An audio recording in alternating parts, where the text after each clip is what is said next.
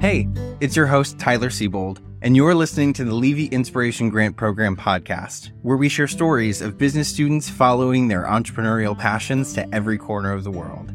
Through the program, students at the Kellogg School of Management can travel to any country of their choosing to immerse themselves in a particular topic. When they return, they sit down with me to reflect on the experience and share what they learned along the way. All right, let's get into today's episode.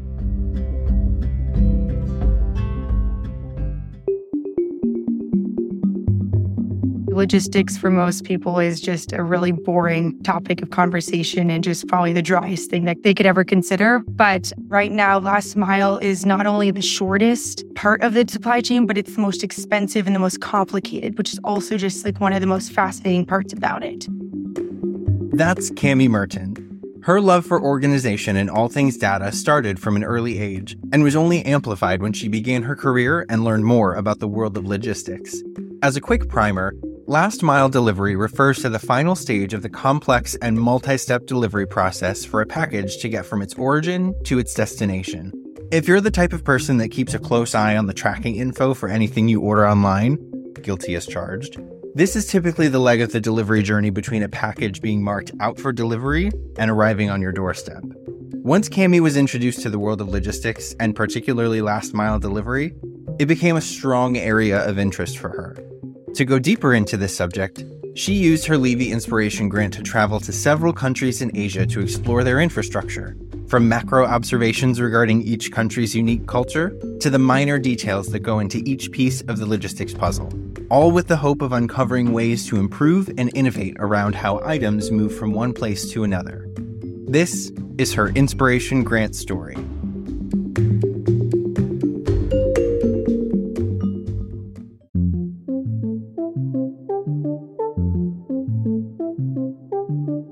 My interest in last mile and logistics and all things supply chain actually stemmed from probably some interest when I was a child. Both my parents were really involved in STEM, and my aunt has an anecdote that I would organize my blocks by color before stacking them as a kid.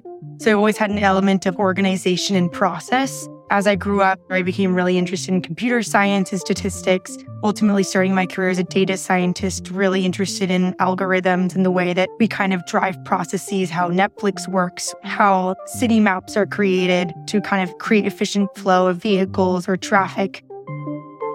And then if you think about the world, how are we able to, with one click of a button, get food delivered, makeup delivered, basically anything nowadays in the US? And I thought that was pretty amazing. So wanted to look at how is that possible around cities in the world and not just the US.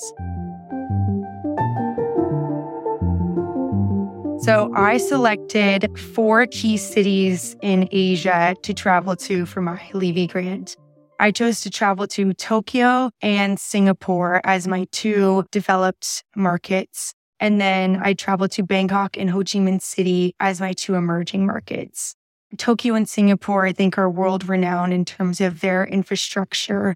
I wanted to see how that translated in terms of their efficiency of moving people to efficiency of moving goods. I wanted to look at emerging markets as well, looking at how, even though they might not have as strong of infrastructure, what are their creative solutions to having the same types of efficiency in a completely different way? I chose Bangkok and Ho Chi Minh City as those two places to travel to. Both are just probably world renowned for some sense of like a seamless chaos, as some have described it to me. If you've ever been to Ho Chi Minh City, once you step foot there, you understand it's like a motorbike freeway. There's kind of like a uh, seamless lawlessness to it, if that makes any sense. Everybody is going whichever direction, yet it works.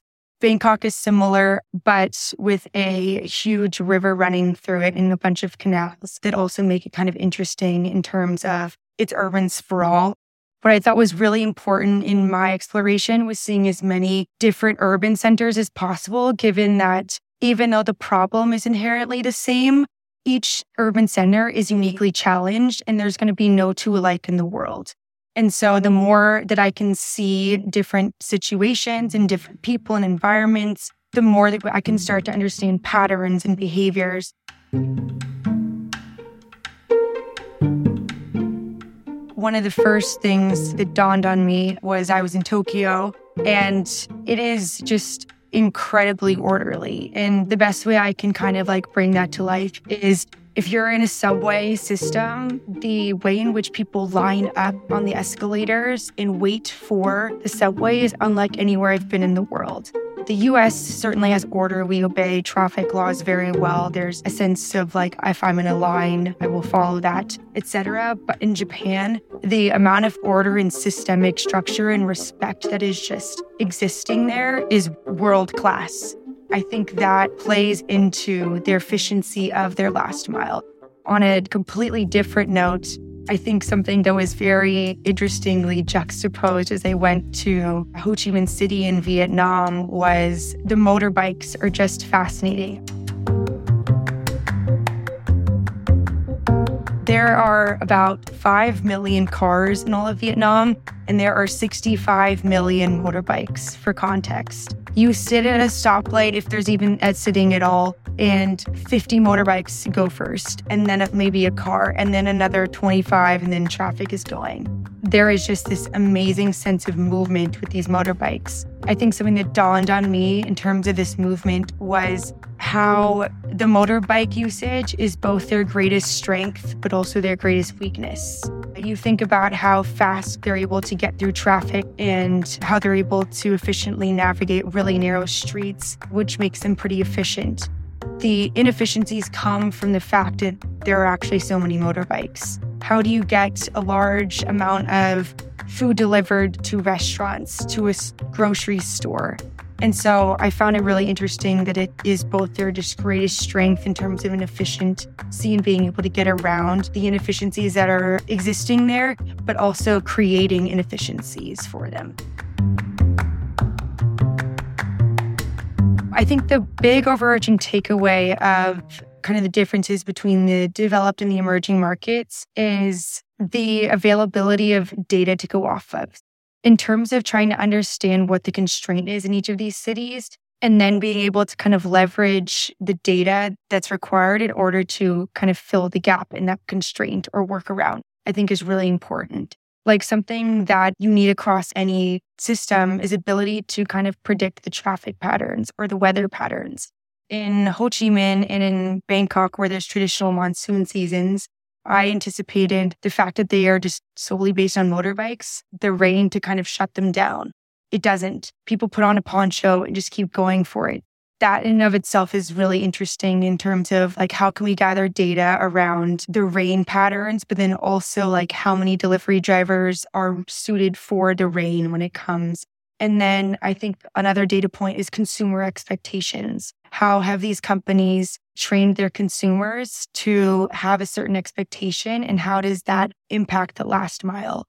Amazon has trained us to have today as the end all be all. If we don't get it in that time frame, it's late or we're going to try to search for it in another way, which is just crazy. Whereas in other places, if they tell you nine to 25 days, which is still very fast in terms of how you can get something across the ocean in some senses. If you set that consumer expectation, that allows them to then be aware of that and go about their day in such senses.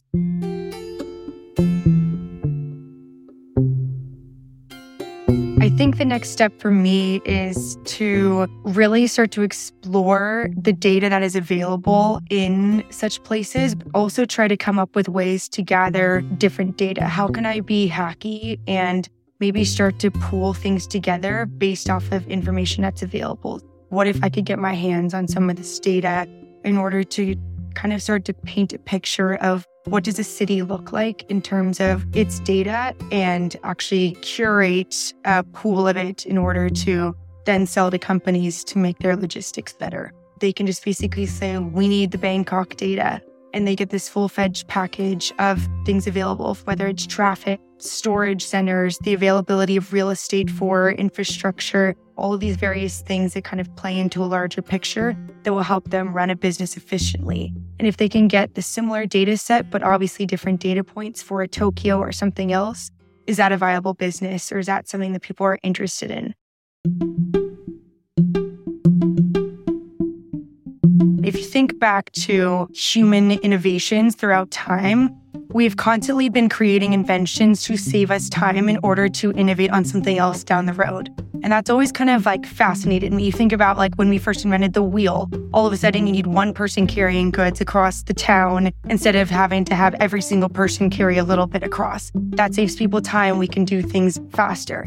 Nowadays, we've evolved in a lot of senses, but last mile delivery and efficient delivery and the ability for me to say, hey, I'm going to actually order my groceries to my house and have that delivered by somebody, as opposed to me having to go to the store, is a way people can save time and therefore give back to themselves, which I think is kind of like this next big invention that we're having. And the time that we're able to save will create some space for us to do something different down the road. And who knows what way it'll shape, but that's what efficient time management through supply chain can have for us as a society.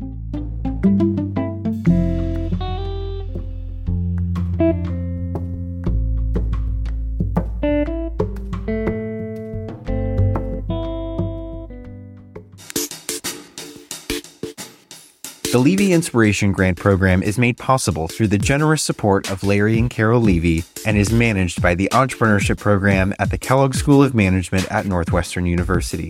To learn more about the Levy Inspiration Grant Program and other ways we support student entrepreneurs, visit our website at kell.gg slash entrepreneurship. That's kell.gg slash entrepreneurship. I'm your host, Tyler Seybold. Thanks for listening.